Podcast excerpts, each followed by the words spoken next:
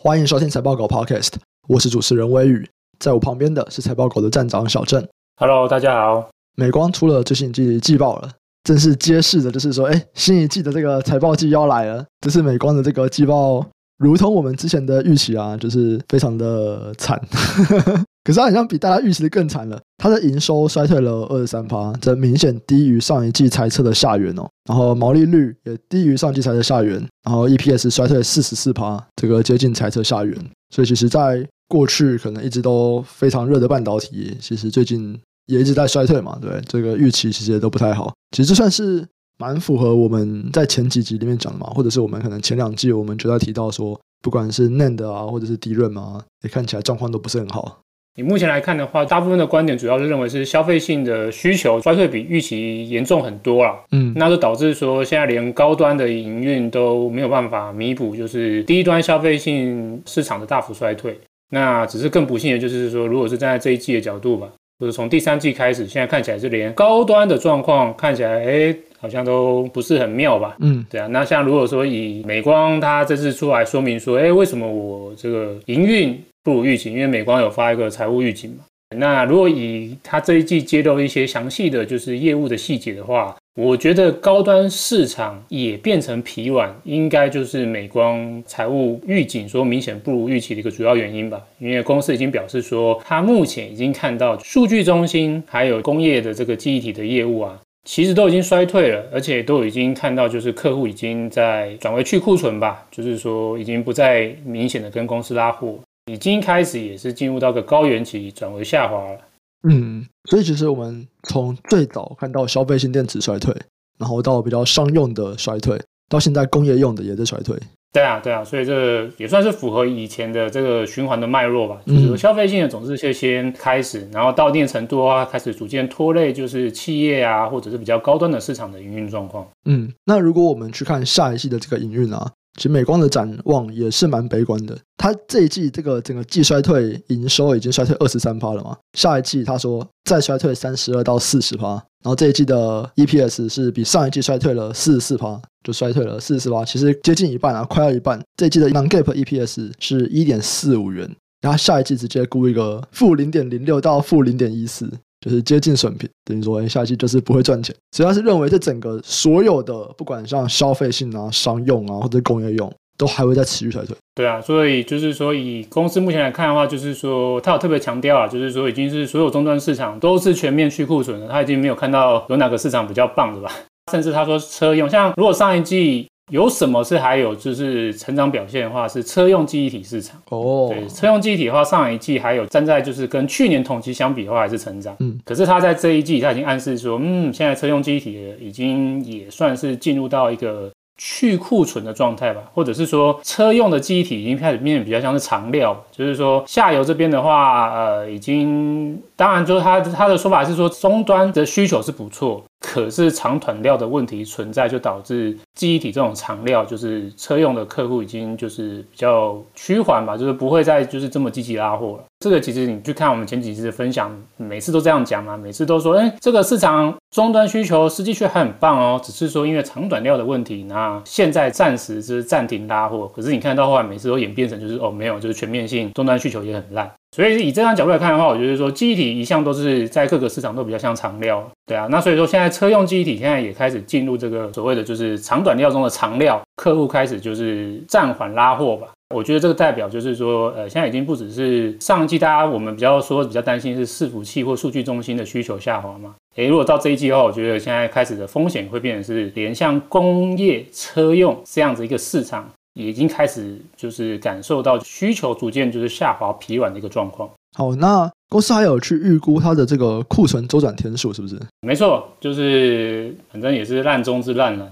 上一季其实就已经是高于就是长期平均啊，就是都大概在一百三十九天吧。那公司正常的库存的这个周转天数水准大概是在一百到一百一十天上下。嗯，对。那所以这个库存周转天数已经拉高到一百三十九天，那其实代表就是说这个库存已经。累积太多了，对，那只是说不幸的是说，哇，就是公司认为就是说，嗯，最烂的还没有到哦，现在最烂的在未来的两季只会更惨，所以就是说，他预估这个库存周转天数会攀升到一百五十天以上，对，而且是下一季会增加，他预期下下季也还会再增加。哇，那这样子这个数据来看，这个就是这是历史新高吧？两千年以前，我们这边手头上没有数据的。如果是以两千年之后的这二十二年的状况，这应该就是二十二年以来就是有史以来最高的库存周转天数水准了。嗯，对，那这也就显示就是说，哇，这个需求真的是就是在未来两季应该还是很低迷，就对了。那听众可以把库存周转天数就想成说，哎，我做一个产品，那大概做好以后多久会卖掉？所以以前可能是三四个月，哎，我就可以把我做好产品卖掉。现在我要花到五个月，甚至到下下季还会再拉高。可能到六个月到半年，我做了一个产品，我要在仓库里面堆半年才能够卖掉，这就表示说，诶，我可能做的比卖的还要多嘛，那应该就少做一点吧，所以就是减产。所以美光好像最近也有讲说他们要减产，对不对？对啊，对啊。那公司其实，在上一季有就已经有提到，就是他们已经会开始慢慢的就是控制产出嘛。对。那只是说上一季我们有提到，就是说，嗯，公司看起来就是还没有很绝望嘛。对啊，那时候公司不是说，就说，嗯，这个低端的我们会减产，哎，可是高端的我们不会减产哦。对对对。我们会就是什么持续产出啊？那你看这一季就终于不行了嘛。像这一季，我觉得就是这个就叫做什么？就叫做绝望的一个状态。绝望就是它全面性的开始减产。对。那公司目前是说他们已经正在进行了，就是这个。DRAM 跟 NAND Flash 的产能利用率都降低了中个位数吧，就是减少四到六趴的产能利用率了，而且公司也不排除说，就是后续会视情况，可能再进一步就是降低产能利用率了。对，那除了这个产能利用率降低之外啊。公司也就是在大砍它未来四季的设备支出，对，那它大概预计就是说，接下来就四个季度的这个设备支出的预算呢、会比就是之前的预算大概低五十趴，那这是一个非常大幅度的削减，那这也代表就是说，它明年先进制程产出的脚步就是会呃明显的放缓。那当然就是说，在这样的情况之下，公司它给市场一个比较乐观一点的预期吧。他就说，哎，在我这个自身供应减少之下，我预计就是，哎，接下来不会那么惨喽。就是在这个产出明显减少之下，那他预期就是低院的位元供给成长会降到中低个位数、中个位数。那 n a n f l a s h 它也预计就是供给也会下滑。那他给出的观点就是说，哎，明年应该就供过于求的状况会随着产出减少，那就明显的改善。可是最近不是有看到新闻说美光要扩厂吗？它要减产吗？就是我的产能我就是空着我不用，我不生产。可是它不是要扩厂吗？这个扩厂的话，公司强调比较像是长期一点的，对，它这个应该是差不多二四二五年才开始开工吧。OK，目前一个是在纽约的一个地区新建它的全新的这个晶圆厂，对对对，对，那还有另外一个是目前还没决定，它总之它会再多盖两个厂，那这当然是响应就是这个拜登大大，对对，拜登大大这一个就是 CHIPS 方案就是，哎对对，拿对拿补助。嘛，这给钱就是笨蛋才不花嘛，对不对？所以我这个一定要响应一下，就是拜登大大。对，他只是说，哎，这个公司的角度，他这个是为了长期啊，就是为了二零二五到二零三零年的布局，哦、所以他要响应一下。对，对，那所以这个应该是还蛮久，因为他是我记得是二零二四还是二零零五忘记了，嗯，反正那个时候才开始选址好，然后就是要开工吧。哦，这个等到它盖完，然后产能再出来，应该都是二零二五年之后的事情。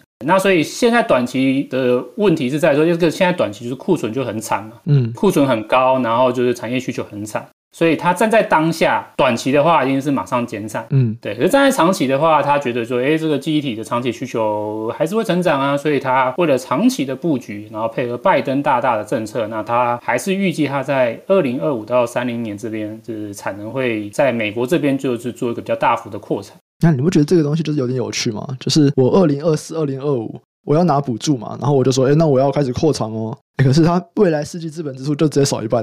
这样子你一加一减，到底整体有没有上升？会不会如果我二零二四我不干那些厂，其实现在我就不会减到一半那么多？其实这有时候很难讲啊，对啊，就是说厂商总是要兼顾短期的存活跟长期的成长。市场其实真的有时候就是会变化很莫测啊。对，我想说今年上半年每一家厂商，我想应该都不觉得那么惨了。嗯，当然你说就是他们是不是故意就是隐瞒坏消息？嗯。当然，有时候厂商是会只报好消息，然后坏消息比较隐藏。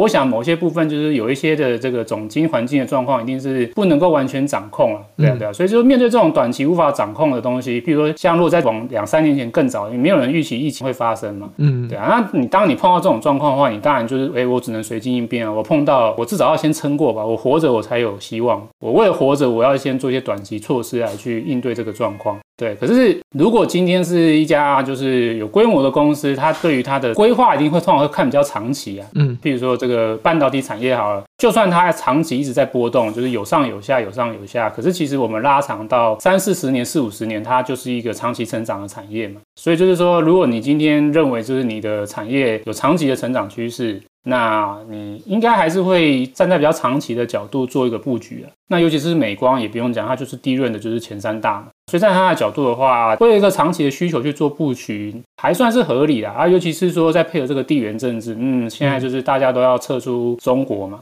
哎，也没有要撤出啊。这个韩国厂的态度有点分散啊，分散。对，这个韩国厂好像他们会退出吗？哎，其实我不太晓得。对，可是我觉得他们不退出有点惨，因为他们就拿不到 EUV。对，那不管怎么样，反正就是说，现在中国这边呢，就是至少在低润这边的发展，因为美国的限制，我想接下来应该是要发展会比较辛苦一点。那这样子的话，哎，就是中国这边的如果产能长期来看逐渐被压抑，那一定要在别的地方去弥补回来嘛。对啊，因为这个产业还是在成长嘛。那所以说，哎，也许会不会美光的想法就是说，哎，对啊，我这样子透过配合，就是拜登大大在美国这边扩产。那如果说韩国的两个厂在中国那边的产能，哎，遇到这个扩张或者是制程前进脚步的问题，哎，我这样也许就是在竞争的角度，我搞不好可以就是争取到一些市占率。我觉得他们会做这样子的一个考量，就是哎，短期减产，可是长期居然还在扩张。那如果这样子的话，我的这个短期减产真的就有帮助吗？因为美光的说法是，我们如果也减产了，那明年低润的供给成长就会变到中个位数吗？哎，可是我需求还是成长十五趴，那 NAND 我的供给成长也会下滑嘛？那我可能在明年现在这种非常供过于求的状况就会缓解掉。哎，所以你觉得嘞？你觉得真的就是有机会缓解吗？我先讲，就是说美光直接给这样预期，我觉得我那时候在看，我是觉得蛮有趣的，因为他不只是说自己，他直接预期就是整体产业的状况。对，那代表就是说他不只在预期自己，对嘛？当公司喜欢讲自己嘛，就哎，我我预期我未来会怎么样怎么样。对，然后他现在他直接预期产业，那代表就是他认为他的对手会跟他一起这样干。对，对吧？因为说你减产，别人不减产，那怎么会整体产业在减产？所以当你预期就是整体产业都会明年这个供给都会明显下滑，那代表说你认为就是说，哎，不只是我在减产，别人也会跟着减产嘛。因为就算地润好，就是说，就是你美光是老三，你的市占率也才就是二十五趴吧，对吧？你还有七十五趴的占率是韩厂。对啊，对啊，所以他等于就是他在这样讲的预期，就是说他认为其他对手会跟着他一起减产。嗯嗯。那如果站在这样角度，就是说，嗯，我们要了解是说，美光预期就是整体产业明年的供给会明显下滑，这代表说他认为对手会跟着他一起减产。那这个观点是合理的吗？对，那我先讲，就站在我个人角度啊，如果今天是低润产业，嗯，我觉得合理，我认同这个观点。这边我们可以补充一下，因为其实低润主要就三家嘛，就是三星、海力士跟美光。那美光自己说，哎，我要减产，而且我要少一半的资本支出。那最近有新闻嘛，海力士也说他要减少资本支出，就他的设备订单好像会少七十趴以上。哎，可是三星还没讲话，然后海力士也只是减少资本支出嘛，海力士也没有说我要减产，对吧？对，其实海力士也没讲，那都是新闻媒体在讲。新闻媒体说，传说海力士在买设备的这个订单要削减，可是。不管是三星还是海力士都没有说要减产，但美光就说他们会减产。对对，他等于就是怎么讲？他是第一任代言人嘛，帮整体产业发言，对不对？对对对。那就是说这个发言人讲的有理吗？我先讲说，我觉得合理啊。对，那原因是因为我觉得啊、呃，这跟他们的这个目前产业的状态有关。对，因为低润就真的就是从二零一三年就是呃必达退出，就是被美光买走之后。低润就真的只剩下三家公司了。嗯，那在这个寡占的情况之下啊，哎，这个其实我觉得就跟台湾的这个电信业者有点像嘛，就是有点爽爽过啊，哦嗯、或者说怎么讲，这些厂商啊，他们在就是哎，终于就是只剩下三家之后啊，他们在经营上的态度啊，都已经转向，就是说，哎，我们不要再这么竞争了。对啊，大家都苦了就是十几二十年了。对啊，每次就是这样子，就是景气不好都亏损，这样太痛苦了。所以这三家公司其实，在二零一三年之后啊，他们的经营逐渐就是在低润这边啊，慢慢是转向就是减少支出来维持或是提高他们的获利。对，因为你减少支出，你的这个成本就会下滑嘛。对，所以因此就是说，这有一个很有趣的现象，就是说，当这个市场状况不好的时候啊，诶，这三家巨头啊，他们真的会倾向就是比较积极的减产来维持价格跟利润的表现。对，譬如说像我们最近一次应该就二零一九年吧。对，二零一八年是一个就是记忆体的，就是上一个超高峰好了。那后来一八年下半年之后开始，就整个记忆体就是开始景气迈向明显的衰退的时候，哎，我们就看到很有趣的现象。我记得那个时候是美光跟海力士就不约而同都说他们要减产，而且后来就是三星也加入。对，三星的话是说它的资本支出也会大幅减少，所以等于就是说那个时候的确就是站在二零一九年衰退的角度，就是大家。这有合谋吗？哎，我不知道。总之就是说，哎，这个三家公司就不约而同就说，哎，我要减产哦。然后资本支出我也是，就是真的就是同步就大幅的减少。那所以呢，那一次的这个景气衰退期，我们来看三家公司的营运表现就非常有趣。以前过往啦，就是 DRAM 大家都认为是一个就是四大产业嘛。我想这个名字应该是要有点年纪的股市的这个股民才会听到这个名字，就是四大产业。然后那个惨是很惨的惨，悲惨的惨。对啊，那时候大家认为 DRAM 就是这个四大产业之首吧？对，超烂、超惨的。对，每一次就是赚的，也就是抵不过亏的了。有点像那个二零一九以前的太阳能。有一点，有一点，对对对。太阳能那时候就是台湾的四大产业之一啊。对对对对，太阳能就是四大产业其中的就是二当家吧？DRAM 不知道是大当家还是三当家，我忘了。对啊，可是其实看二零一九年那次衰退的时候，哎，美光就不再亏损了。它二零一九年那时候衰退，美光在衰退期。它还是维持一个蛮好的获利，嗯，对，那这个就是代表，就是说，哎，这些厂商他们克服了就是这个长期的，就是过度竞争，接下来在寡占的时候，他们都愿意就是啊、呃、减少支出，刻意减产来维持整体产业的秩序。对，那因此站在这样状况，我觉得目前的产业依然是这样，因为这目前的产业依然就是只有这三家，这三家就是市占率就超过九十五趴以上。嗯，那所以我觉得站在这一次的角度，我认为美光的预期是合理的，就是说虽然是它目前先宣布减产，可是我觉得未来应该未来两三季就会看到海力士跟三星应该会不约而同的，就是开始减产。嗯，所以这样来看，我觉得预期明年的 DRAM 的供给会明显放缓。我认同美光的观点。好，可是 DRAM 就是好讲话嘛，因为这三家我们大概有一个默契在。但另外一个 NAND 就是非常多家啊，这边这么多家在竞争，这个所谓的商业上的默契其实就比较没有那么够啊。那 NAND 怎么办？这个就是比较难以捉摸吧。那只是说目前来看，我觉得可以稍微期待一下。那为什么呢？原因是因为的确现在不止美光说要减产啊，对，就是有另外一家巨头。就是凯霞现在也出来表态，就是说我要大幅减产三十趴。嗯，那原本美光说，我是觉得美光就是不够力啊，因为美光在这个 NAND Flash 的市占率，我记得不到十趴，我记得彩虹才八趴还是九趴的市占率，八趴九趴的市占率的美光说要减产，对于整体产业的这个影响力不够大。可是现在凯霞出来说他要减产。那我觉得就蛮够力，因为凯霞通常会跟就是威腾一起看，因为他们两家公司的那个工厂是合资的，那所以他们两个加起来市占率其实是有超过三成，这个市占率很高嘛。那而且他又说他要减产，他也不是说减产一点，像刚才我们说美光，他是说他产能利用率是要降低中个位数而已嘛。对，这个凯霞居然他一次说他减产，他就一次要砍三成，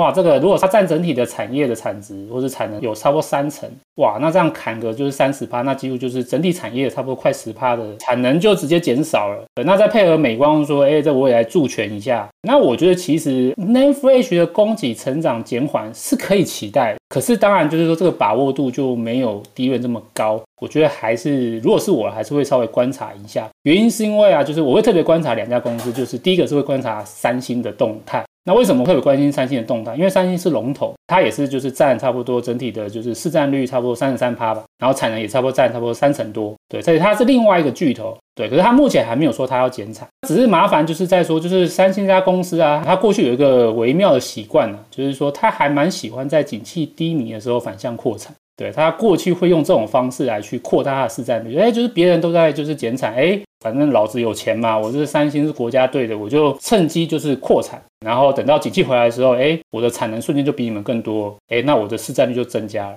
所以第一个我会先看就是三星，就是说站在一个 NAND Flash 这么高成长的产业。三星它会不会像过去一样，又在景气低迷的时候反向扩产？对，这我会担心呢、啊，我会特别关注啊。那当然，如果说今天三星也宣布，就是说它一起减产，那我觉得，哎，这个 Name Flash 就稳了。嗯，对，就是这个几乎就是大部分的掌握产能的公司都是配合减产，那我觉得 Name Flash 的就是整个供给的秩序就应该是没什么问题，应该就是朝向好的方向发展。那只是说现在三星不表态，那就是要观察一下它到底后续会怎么做。那另外一个我会比较特别在意的就是中国的厂商就是长江存储，那它当然目前在现在的产业还算是小咖，可是我会觉得需要关注一下，原因是因为就是说，诶，它这几年的技术的追逐啊，就是从落后到现在，其实跟领先的厂商的差距，我觉得已经就是真的是拉得蛮近的，而且它。近期的话，甚至就是它有打入 iPhone 的供应链。当然，苹果是说现在只有在中国区域，他们会考虑用长江存储的 Name Flash 的产品。可是我觉得苹果是一个很具代表性的一个指标性厂商啊，就是如果连苹果的角度它都认可的长江存储的技术，那我觉得这对其他的就是公司会有就是这个引领的作用嘛，就是会有人更多愿意接受长江存储的产品。苹果同款，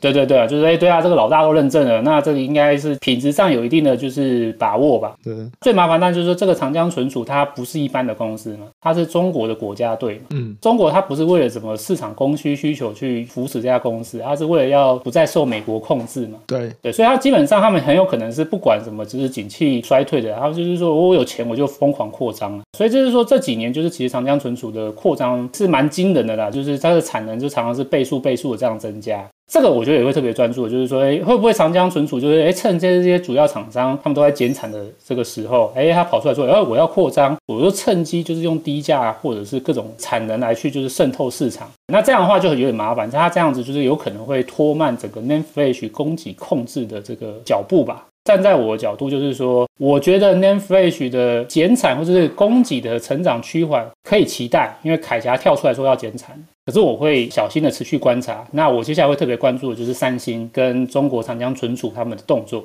好，所以第一轮没有把握。那 n a m e f l a s h 这边的话，就是要看看三星跟长江存储他们有没有配合这样。对。可是如果今天我们比较看在应用端啊，就是在今年的第四季，其实我们最在意的就是说一些叠升的科技股到底会不会回来。嗯。那尤其在这是我们刚前面讲了嘛，按照一些循环来看，消费性电子最先下去。那应该要最先回来。那在消费性电子这边，你目前是怎么看？我个人的话会特别在意的就是手机市场的状况。嗯，如果以记忆体而言呢，对，那因为我之前好像也常常在讲这个观点嘛，就是说，因为手机它是在去年，它不是今年，它是去年的时候就已经进入到去库存的状态了。嗯，所以像去年就是如果是手机用的 DRAM，就 Mobile DRAM，其实在去年就已经开始跌价，去年第四季就已经开始下跌了。所以它是最早进入下跌的市场。按照逻辑的话，它应该是有机会是最早就是可能是回升嘛。按照这个优先顺序逻辑，再加上就是说手机 Mobile DRAM 占整体就是 DRAM 的产值其实是高达四成，对，它比重很高嘛。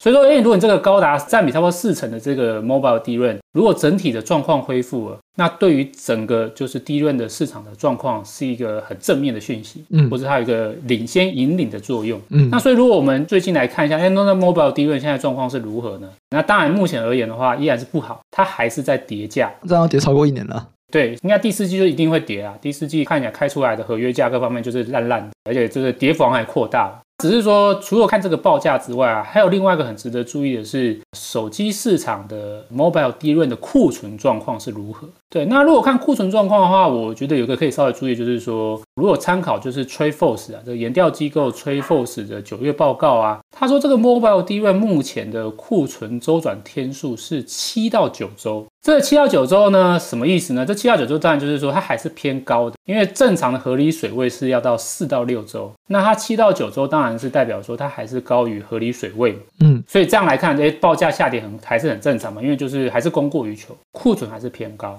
可是有个可以特别注意，就是说它的确已经叫第二季的水准下滑了，因为第二季其实是九到十二周，所以经过一季之后，它的确有改善，只是说这个改善还没有到合理水准，它只是从九到十二周降到七到九周。可是如果我们按照这样的角度来看，就是说，哎，因为接下来第四季跟明年第一季是全球年节前的旺季嘛。在这个旺季之下，它应该还会再持续的，就是去化库存。那所以理论上，如果我们再往未来两季看，哎，现在已经是降到七到九周了，未来应该还会再从七到九周的角度再更往下降。那再配合就是现在，哎，上游的大厂已经出来就说，哎，我要减产喽。老三美光已经说我要开始明显的减产，这很有可能就会加速整个 Mobile DRAM 的库存去化的脚步就更加快。嗯，所以站在我的角度啊，我觉得就是说度过今年第四季跟明年第一季。明年的第二季，我觉得是值得关注、值得期待吧。嗯，对，因为通常就是中系的手机，他们的比较旗舰新机的发表会是在每年的第二季。每年第二季会有一部就是旗舰发表。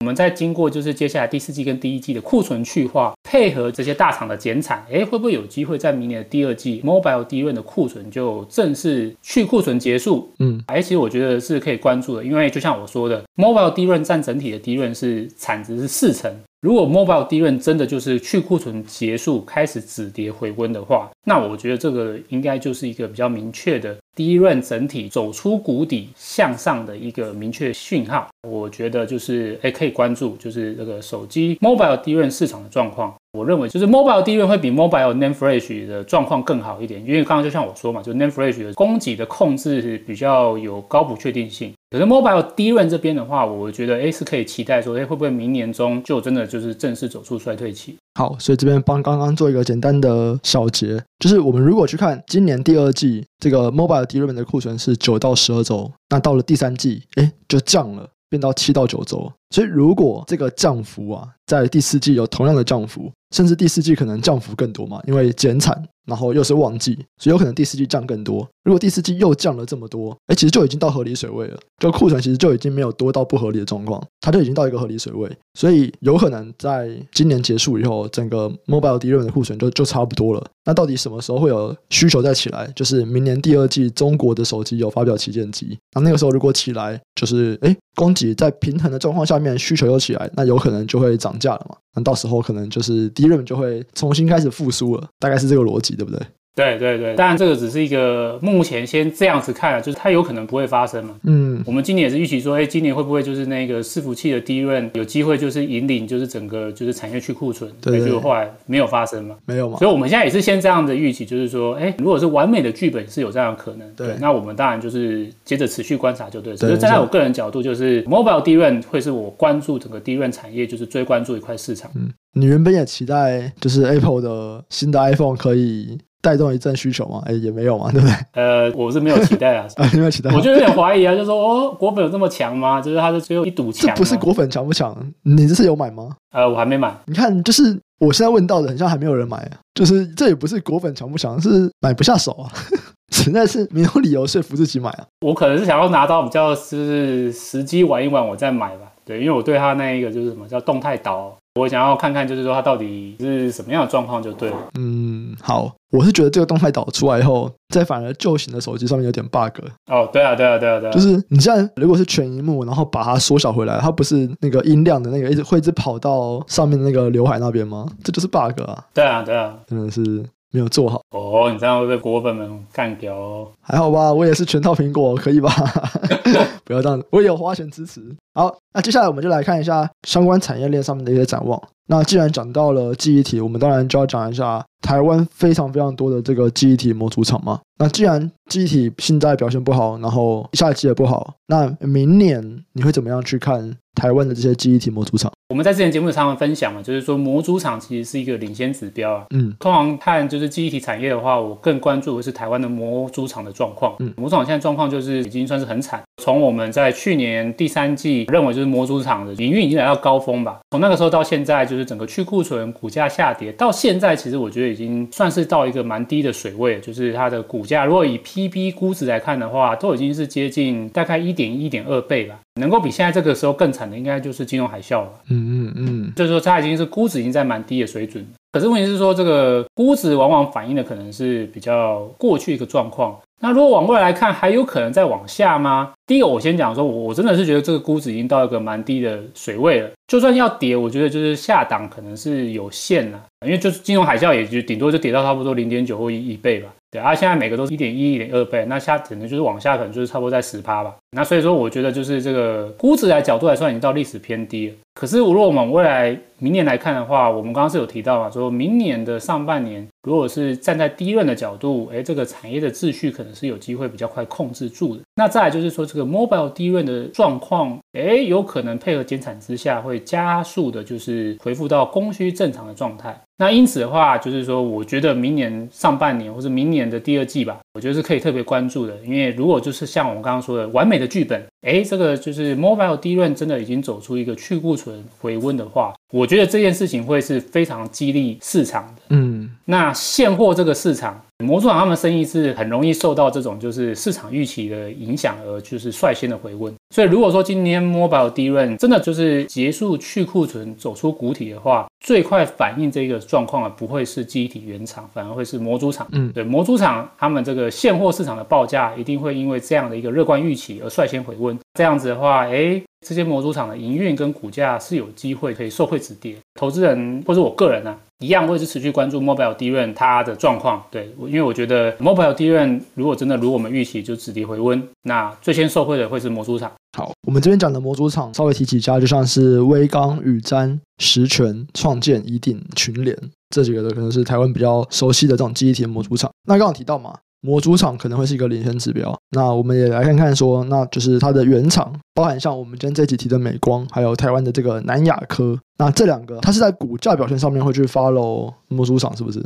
对，他们算是比较落后的角色。如果我说就是站在循环的角度啊，就是说往往都是模组厂先反应之后，他们才跟着反应。像这一次的就是股价下行的循环就很明显了。就是我们讲这些模组厂，其实在去年第三季就已经就是来到高点，然后后来就是逐季往下。可是如果是美光啊或南亚科啊，其实都是在今年的第一季还有一个反弹到一个比较高的高峰。或者说比较明确的下跌，通常是在今年的第一季才开始做一个很大幅的下滑，所以这样其实它就是个落后模组厂的一个现象。美光啊或南亚科啊，我预期就是他们会落后的是模组厂，所以就是说，反而我们在关注这两家公司，他们都是做低润的，在关注低润原厂的话，那我觉得就是以我们刚刚提的模组厂作为领先指标吧。我们可以就是等模组厂好起来之后，再来关注美光跟南亚科是可以的。我觉得如果今天不管它什么时候复苏啊，如果你今天只是只管说，哎，它到底现在估值是怎么样？我觉得他们估值的确也来到低点了。嗯，美光的 PB 现在是一点二五倍。如果以十年来看是相对低点，那如果南亚科就更惨，南亚科现在零点八七，它连一倍都不到，它这个应该是十年来最低的水准吧？嗯嗯，现在估值已经是来到相对低点了，那我们现在就是等说，那它何时是比较一个明确复苏的时机？那明确复苏的时机的话，那我觉得很简单，就是大家就关注模组厂，关注月营收，月营收衰退幅度有开始持续缩减的。那我觉得对于美光啊或南亚科啊这些原厂的营运来讲，就是一个好消息。那最后一个啊，就是往上游看，记忆体的设备，哇，这个其实就蛮惨的嘛，因为我们前面就讲了，就是美光他就已经说了嘛，资本支出要减少五十趴，然后海力士又有媒体在讲说他们要少七十趴，实际上整个记忆体的设备应该都是接下来两三季应该都非常惨吧？对啊，应该就是只有落赛的份吧。对啊，因为这个应用材料就已经说，请大家就是把你们目光移向二零一九年。对，要知道我们未来会怎么发展，大家可以参考一下二零一九年。代表就是他说，嗯，应该是免不了，就是会受点影响啊。我们之前常常就在讲，已经讲太多次了，反正就是记忆体的这个状况，就是比逻辑 IC 惨。所以你的这个设备厂里面，如果营收比重记忆体占多一点的，那你一定就是影响就会比较大。嗯，不止美光嘛，像那个 NAND Flash 的凯霞。他都说他要大幅减产了，那这对机体设备的订单一定是非常不好。那我觉得还是一样维持原本观点吧。我说我们更笃定嘛，就是说这个科林研发在明年衰退几率已经是最高的，或者可能是幅度也会更深。其次是应用材料，那艾斯摩尔因为它这个 UV 的这个特殊性，我可以预期它衰退的幅度，或者说它衰退的几率应该是还蛮低的。甚至我觉得艾斯摩尔有可能还是明年会成长，只是说它是小幅成长就对。嗯，只是说没有人还认为明年就是半导体设备会高成长。我想应该大家已经都有个预期，就是说明年半导体设备随着这些公司一直在削减他们的资本支出，应该是会停滞，甚至会有衰退。只是说在何时会回温呢？我们其实在之前聊应用材料的时候，我们有提到，也许明年的 Q 四是可以关注一个点。对对，那为什么呢？那再顺一下这个逻辑哈，像我刚才就有提到嘛，就是手机市场去库存，也许有机会在明年 Q 二结束，嗯，对吧？所以这个就是第一个，就是需求有可能是在明年上半年会慢慢的回来。再进入到第三季的话，会有一个特殊事件，就是美国这个 CHIPS 法案的补助金，应该会是在明年的 Q 三拨款。按照他们的流程是，第二季补助的名单会出来，应该差不多就是在年终或第三季就是拨款。那厂商拿到款了，那才会开始可能就是在新一轮的就是这个资本支出增加嘛，对。如果这个拿到钱，我一定要花的啊，因为政府规定我要花钱的。如果按照这个逻辑的话，那很有可能就是他们花钱就会选择花在明年的第四季。嗯，那这个是一个蛮好的 timing 嘛，就是说，哎，这个终端市场已经没有再那么烂了，如果有办法在明年上半年就是走出衰退。哎，下半年再配合一下这个拜登大大给我钱助攻，那我觉得明年第四季的确有可能就是半导体设备业新一轮的成长的起点。对，那如果对这逻辑想要再有更详细的认识的话，可以去听我们 Podcast 第一百五十三集，我们在那集里面就透过应用材料的季报，还有其他的半导体设备业者的这个法说会，就是跟大家说，哎，为什么我们觉得下一波的半导体设备成长可能会是在二零二三年第四季哦？所以如果对这种半导体设备啊，或者是台湾的像应用材料，或者是呃艾斯摩尔的协力厂商，如果有在关注他们的，都可以去听我们这个第一百五十三集。好，所以这边也帮同业做个整理啦，就是在模组厂啊，可能还是再看看说，哎，明年的上半年第二季有没有机会？然后原厂可能就是跟它差不多，或者是再慢一点点。至于设备厂，就是到明年的第四季来看，有一个顺序这样子。如果按照完美的剧本走，它就应该要是这样的顺序发生。对对对，就是完美的。明年的投资逻辑全部都确定了，这样，明年哪一季要买什么，全部都决定好了，这样。对，那当然就是说，大家就持续关注嘛，对不对？因为这个市场就是瞬息万变，会不会今天普丁又发动核战？哇，对，这也难说嘛。哇，那什么都不用买了。对，就是这市场。普丁大大射一发，什么都不用玩了。对啊，普丁大大最近好猛啊，因为猜不到他在想什么。哎，最近不是那个吗？习近平被软禁的新闻。啊，这我没跟到，没有，我是错过了什么？这个新闻没有报，可是就是网络谣传，就会说习近平被软禁了。然后在推特上面啊，就是我就会看到有一些中国人如果在发推特，如果他们是财经相关的，底下就会有人问说：“哎呀，习近平真的被软禁吗？”那他们都不敢回啊，他们 他们不管讲谁不对，都都不敢回，我觉得超好笑的。然后还有那种可能是明明就是韩国人哦，因为韩国人的你如果在 Twitter 上面，他一样是一个名字搭配一个有点像中文的姓嘛，那可能老欧美老外他们也分不出来说是中国人还是韩国人，就那种韩国人的留言，他们都会说啊，习近平被软禁是真的吗？我看他们也很无奈。哦，这个好神秘的讯息啊，所以是什么暗示说克强大大要取代而上的意思吗？我不知道，只是有可能是大家不想要让他第四任吧。哦，OK，对对，好神秘哦，这怎么有点像那个、啊？大家总是认为就是北韩那个呃，哦，金小胖是替身，对，好几次都说什么那个人不是他是假的。对对对对对，那其实差不多就是这个等级的谣言。对，目前还不知道。OK OK，要等到他们下一次开这个人民大会才会知道说到底真的假的。这有点扑朔迷离啊啊！反正大家就是心中有个剧本演练吧，可是剩下的我们就还是持续关注整个市场的变化吧。对，没错。如果心中有个剧本，到时候不管是真的发生了还是没有发生，其实那个时候调整都是比较容易的。就比较不会慌啊，不会不知道说，哎，那我现在到底要买什么？然后觉得整个投资会很混乱。那如果你先有一个假想的情境，其实根据这个假想情境去做相对应的调整，都会是一个比较好的做法了。当然，就我角度而言，就是更重要其实是估值啊，就是说，嗯，如果估值就是偏高，你有时候这个预期错误，你犯错的空间就会很大。嗯，所以我们刚才还是特别提到估值嘛。那这些就是记忆体原厂或者是说模组厂的估值，它就真的很低了。那我想就是说，就算是发生错误的话，大家在犯错而导致伤害的空间，应该也可以有一定的控制住。嗯嗯，对。好了，那如果对这边内容想要更深入了解啊，都可以上财报狗网站的美光去看它的组织稿。那其实，在网站上面，我们都会放说，看它的这季 EPS 跟预期它的表现的差距是怎么样。